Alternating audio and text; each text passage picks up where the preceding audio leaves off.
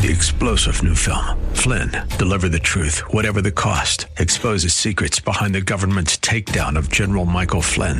Flynn knew what the intel world had been up to. He ordered the first audit of the use of contractors. This set off alarm bells. He told the truth. He was the most dangerous person for Donald Trump to hire. They had to get rid of Flynn. Flynn, deliver the truth, whatever the cost. Available now. Watch it today. Go to salemnow.com. Salemnow.com.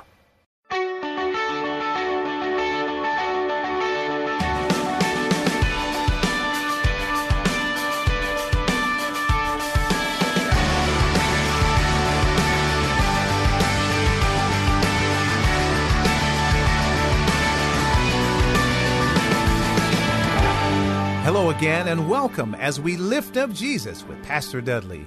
Let's join Dudley now with part two of his message, Your Kingdom Come. The Lord's Prayer is in Matthew 6, but I want to go back to Matthew chapter 1.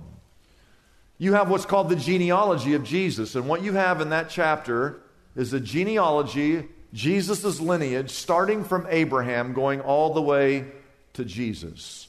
There are some 40 different names in chapter 1 in this genealogy. But if I had time, I could actually show you a lot in this genealogy. But when you look at the genealogy or the lineage of Jesus, it's important to note that Jesus came from a line or a lineage of kings. Keep that in mind. Now turn the page to chapter 2. What happens in chapter 2? Well, you know the story around Christmas time. You have the three wise men or the wise men. And the wise men are following a star. And the star lands over a stable in a little town called Bethlehem. Now, why are these wise men from the east following that star? Because they believe that the star indicated that a new king had been born in the land of Judea. In fact, if you look at chapter 2, the first two verses after Jesus was born in Bethlehem, in Judea during the time of King Herod. Everybody say King Herod. I'm going to come talk about that. Magi from the east came to Jerusalem and they asked this question Where is the one who's been born king of the Jews? Now, the problem with that question is there already was a king of the Jews. Who was that? Well, it was King Herod. Herod was known as Herod the Great. That was one of his nicknames. The reason he was great was because he was a magnificent builder. He built buildings that the world had never seen up to that point. He was the one that built the palace on top of Masada, if you've ever gone with us to the Holy Land. He was also called Herod the Great because Herod the Great was the one who built the temple. It's called the second temple, Herod's temple, the one that Jesus walked in and out up on the Temple Mount Herod was the one that built that building. The foundation of that building, which is the Western Wall, still remains today 2,000 years later. He was called Herod the Great, except he should have been called Herod the Ruthless Killer because Herod stole his throne like a fox. He had his own son killed to keep power, he had his own wife killed. And he was a puppet king under Rome's control, because Rome actually ruled Israel, and Herod was their puppet king. But he was actually called Herod, King of the Jews. That was Herod's title. No wonder when the wise men show up in chapter 2 searching for the new king that Herod ordered that all the male babies in and around the vicinity of Bethlehem to be killed. That's how evil he was. That's what he was willing to do to remain king of the Jews himself and to remain in power in Judea and Galilee. Such is the world and history of all pharaohs and Caesars and emperors and czars and presidents and kings and queens and dictators who rule ruthlessly, no matter how ruthless they are, no matter how power hungry they are, all kings come and go. There will be another ruthless man who will take the throne after Herod's rules. And powerful nations and powerful kings throughout history, they all rule, but ladies and gentlemen, they only rule for a season. And according to the gospel, if you go over to Matthew chapter 4, a simple carpenter, he's got no army, he's got no soldiers, he's got no weapons. But Jesus arrives onto the scene, and in Matthew chapter 4, verse 17, the Bible says, From that time on, Jesus began to preach, Repent, for the kingdom of heaven is near. Now, Jesus' kingdom is unlike the kingdoms, normal kingdoms. He had no land, he had no castles, he had no walls. As I said, he had no armies. His kingdom transcends geographical and temporal limitations because his kingdom is a supernatural kingdom. Jesus' kingdom surpasses the ambitious longings and lust of power of Babylon's Nebuchadnezzar or Persians Darius or the Greeks Alexander the Great or Rome's Caesars. When Jesus, a Nazarene peasant, spoke of a kingdom, trust me, it startled the first century Jews and reignited within them a dream that had begun to fade. For Jews who were living in the first century, when Jesus began this kingdom talk, it would have struck a resonating chord within them because everyone living in Jerusalem under Rome's occupation, they knew that a thousand years earlier, King David was the one who expanded the kingdom. His son Solomon ruled next, but his reign was very disappointing because in the year 925 BC, the nation of Israel was divided between two kingdoms, the northern kingdom and the southern kingdom, and eventually both of those two kingdoms were conquered. The Assyrians conquered the northern kingdom in 721 BC and carried the northern part of Israel up to Syria. The southern kingdom was captured by the Babylonians in the year 586 BC, and the Jews were carried off into captivity in the land of Babylon. And then you have the 350 years before Jesus walked on this earth. The 350 years before Jesus arrived, there was an endless circle of kings and kingdoms ruling over the Jews. First, the Persians, and then the Greeks, and then the Syrians, and then the Egyptians, and now finally the Romans. And out of the blue, a Nazarene peasant arrives with a startling message that the kingdom of God is near.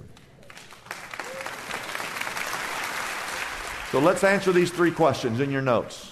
Where is the kingdom of God? What is the kingdom of God? What is that? When we say kingdom of God. Well, the word kingdom, write this down. The word kingdom means to rule or to reign. It means to rule or to reign. So when you talk about the kingdom of God, you're talking about the reign of God, the rule of God. The kingdom of God is wherever God reigns. So, my second point is this whenever you pray this prayer, what exactly is it that you, when you say your kingdom come, what are you actually praying? You're asking, number one, write this down. You're asking God to rule in your heart.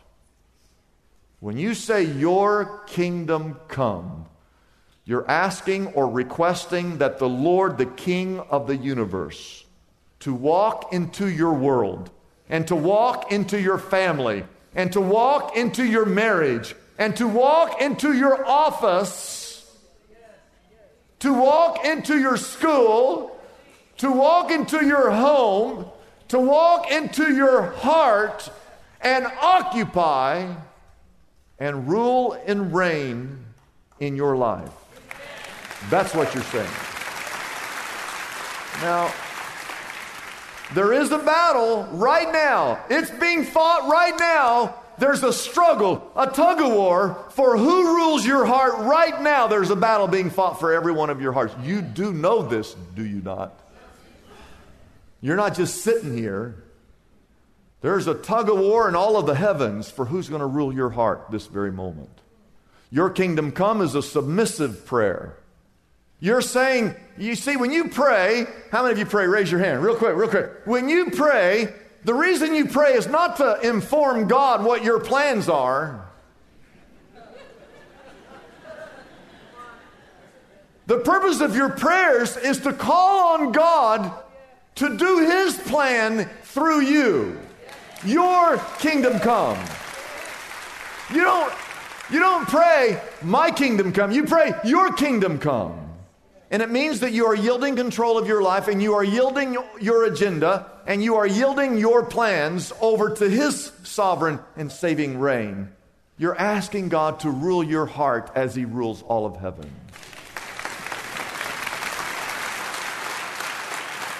You see, in the kingdom of God, it's unlike any other kingdom. In the kingdom of God, we learn to love our neighbor as ourselves. In the kingdom of God, we hunger after righteousness, not unrighteousness.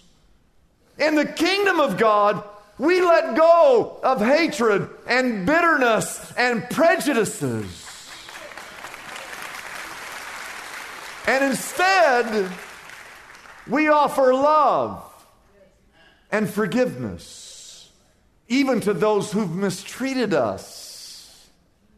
In the kingdom of God, we let go of greed and the hoarding of goods and the hoarding of material possessions. Instead, we learn to give and to sacrifice and to serve. In the kingdom of God, we empty ourselves of pride and ego and lust, and we strive for a thing called purity. We strive for humility. We strive for contriteness in the kingdom of God. And in the kingdom of God, we cling, we cling to what is holy, and we run away from what's evil and immoral. In the kingdom of God, instead of wanting to be served, we are the ones who desire to serve. You see, this is no feeble request. That's why I said earlier, you've said these words many times, and you really don't even know what you're asking for. This is not a feeble request. It's a life altering prayer. Your kingdom come. You're inviting God of the universe to come and to enter your life and to rule. And you cannot say these words. You cannot say your kingdom come if you don't mean it. You have absolutely no integrity whatsoever if you say, Your kingdom come, and at the same time you're trying to rule your own life. You have no integrity whatsoever. Second thing you're saying when you say, Your kingdom come, write this down. You're imploring God to transform your life so that through your transformed life, you can begin to see other lives be transformed. You see, you have to pay attention to these words. That's why we're looking at this thing verse by verse, line by line, word by word. When you say the words, Your kingdom come, your will be done on earth as it is where? Part of this request is that God would rule the entire earth as he rules heaven.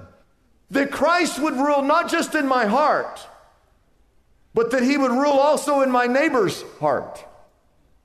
When you pray your kingdom come, you are acknowledging that God has the right to rule all people, that He has the right to rule all nations, that He has the right to rule all kingdoms. It's why He's called the King of all kings and the Lord of all lords. We are seeking, we're asking, we're requesting as God, as you sit on the throne in heaven, would you please sit on your throne here on earth?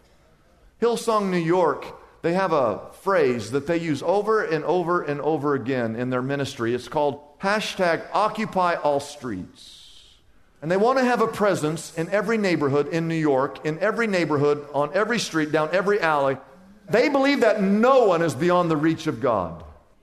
And so when you pray your kingdom come, yes, you're asking God to occupy your life, but you're also asking God to use your life to reach the world for Jesus Christ. So, if you're here today and you have a mom and a dad and your mom and dad are not saved, you keep praying for your mom and dad to be saved. And pray for Hollywood and pray for the media and pray for the stranger and pray for your enemies and pray for your friends and pray for your boss.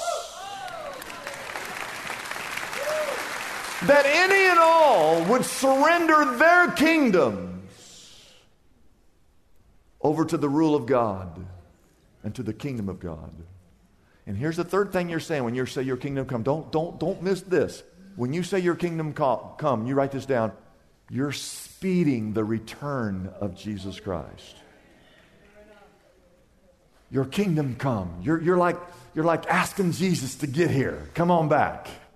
Listen carefully. The Bible says in Philippians chapter 2 that one day, one day, every single knee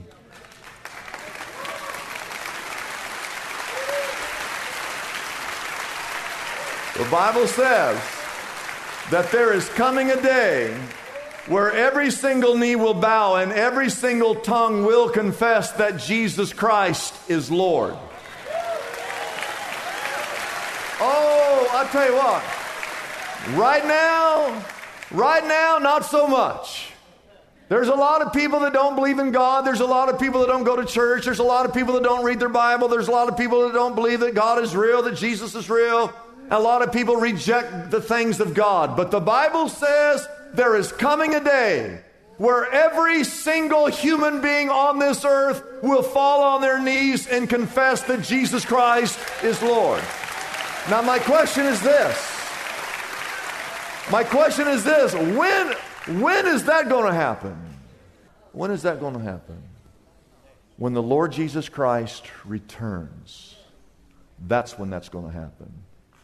So when you say, Your kingdom come, part of that is understanding that, oh, He's coming.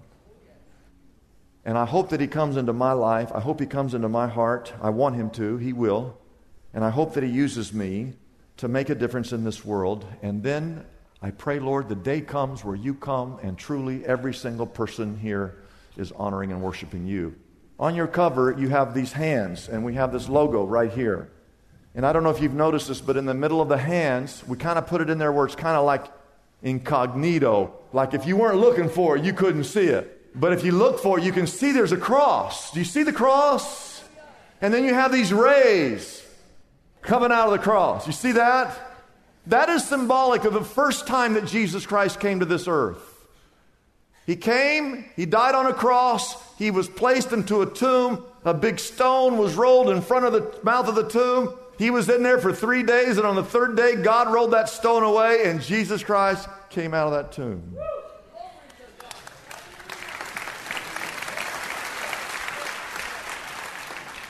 Don't ever forget as you look at those hands and you're praying the Lord's Prayer and you remember what He did on the cross, and you, then you do realize that He was buried, He did resurrect, He's now in heaven. But as you pray, don't forget that one day He's coming back a second time.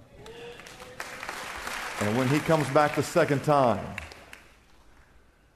he's coming back to rule and to reign.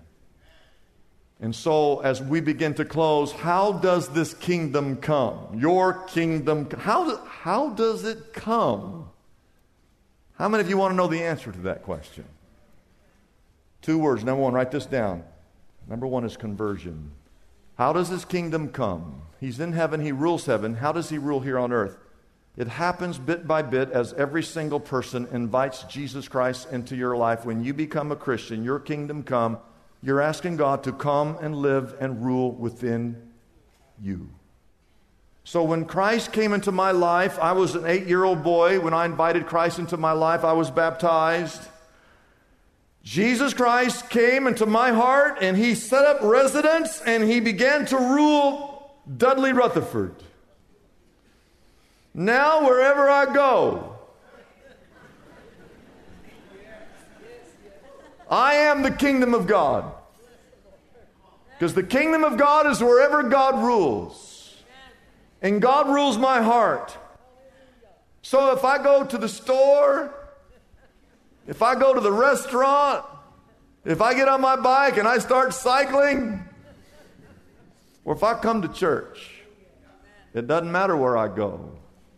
God is with me. I am the kingdom of God. He rules and He reigns inside of me. And every Christmas, every Christmas, we sing this Christmas carol. Joy to the world, the Lord has come.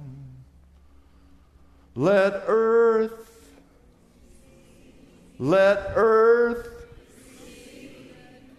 the King. Oh, this is terrible singing. But this is as good as I can sing. And then we sing this. Let every heart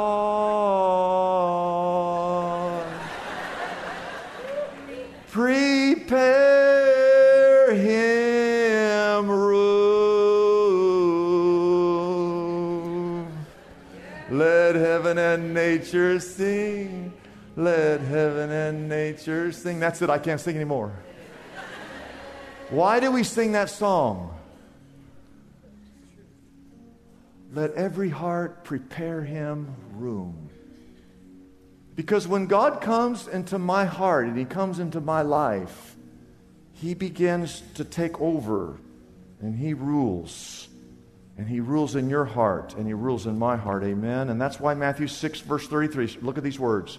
Of all the things on this earth, all of the things money, fame, fortune, family, drugs, alcohol, everything Seek first his kingdom. It should be the priority of every single person in this room to seek first the kingdom of God. And the second part of how his kingdom comes, write this down, is a thing called commitment or faithfulness. You see, once you get saved and he comes to rule, there's no turning back.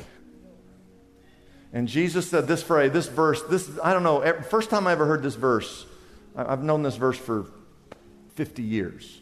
It's a long, I'm an old guy. But it said, Jesus said, whoever puts his hand to the plow and he looks back, he's not fit for service in the kingdom of what, it, what does that mean? Well, what it means is this that once you become a Christian, once he takes residence in your life, there's no turning back.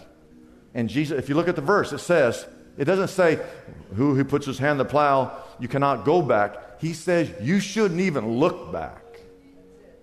When you become a Christian, don't, don't ever go back to your old way of life, the old sin, the old habits, the old. The, once, once, once you become a Christian, don't, don't even look back at the things of this world.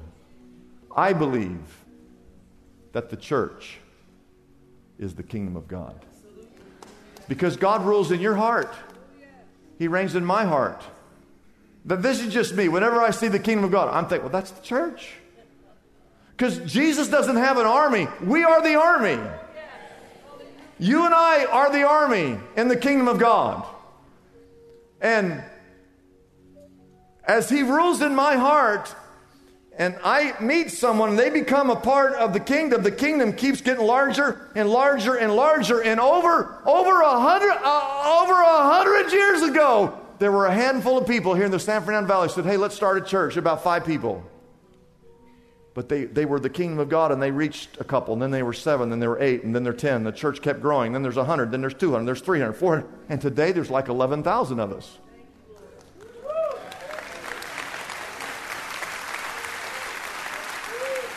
Last week, last week, 280 more. Right? Are you with me? And eventually, some of you have no faith, some of you lack faith. One day, I believe the entire city of Los Angeles, we're going to take over. We're going to take the ground back that Satan has stolen. We're going to take back the ground that Satan has ruined. The lives that Satan has caused havoc and destruction, we're going to restore all people. And that's how the kingdom of God expands. Ring in the holiday season with our annual Christmas tree lighting program on December 1st at Shepherd Church. It's an unforgettable night of celebrating Jesus and the wonder of Christmas. This free event is open to everyone and includes live Christmas music, an interactive nativity scene, free refreshments, and more. Our own Pastor Dudley will be there to read the Christmas story and help light our 55 foot Christmas tree. You can also drop off an unwrapped toy at our huge toy box and help bless a child in need this Christmas. For more information, visit our website, shepherdchurch.com forward slash tree lighting. Come celebrate the beauty of the season with our annual Christmas tree lighting program, 5 p.m. on December 1st at Shepherd Church in Porter Ranch.